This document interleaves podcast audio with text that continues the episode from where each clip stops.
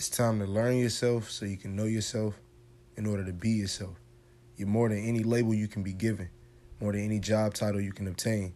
The success, the accolades, nor the times of defeat will define you. It's who you are, your character you always see in the mirror. Ensure that's someone you can face every day, not someone you can't seem to recognize. It's time to make it happen. No apologies. And if you dope.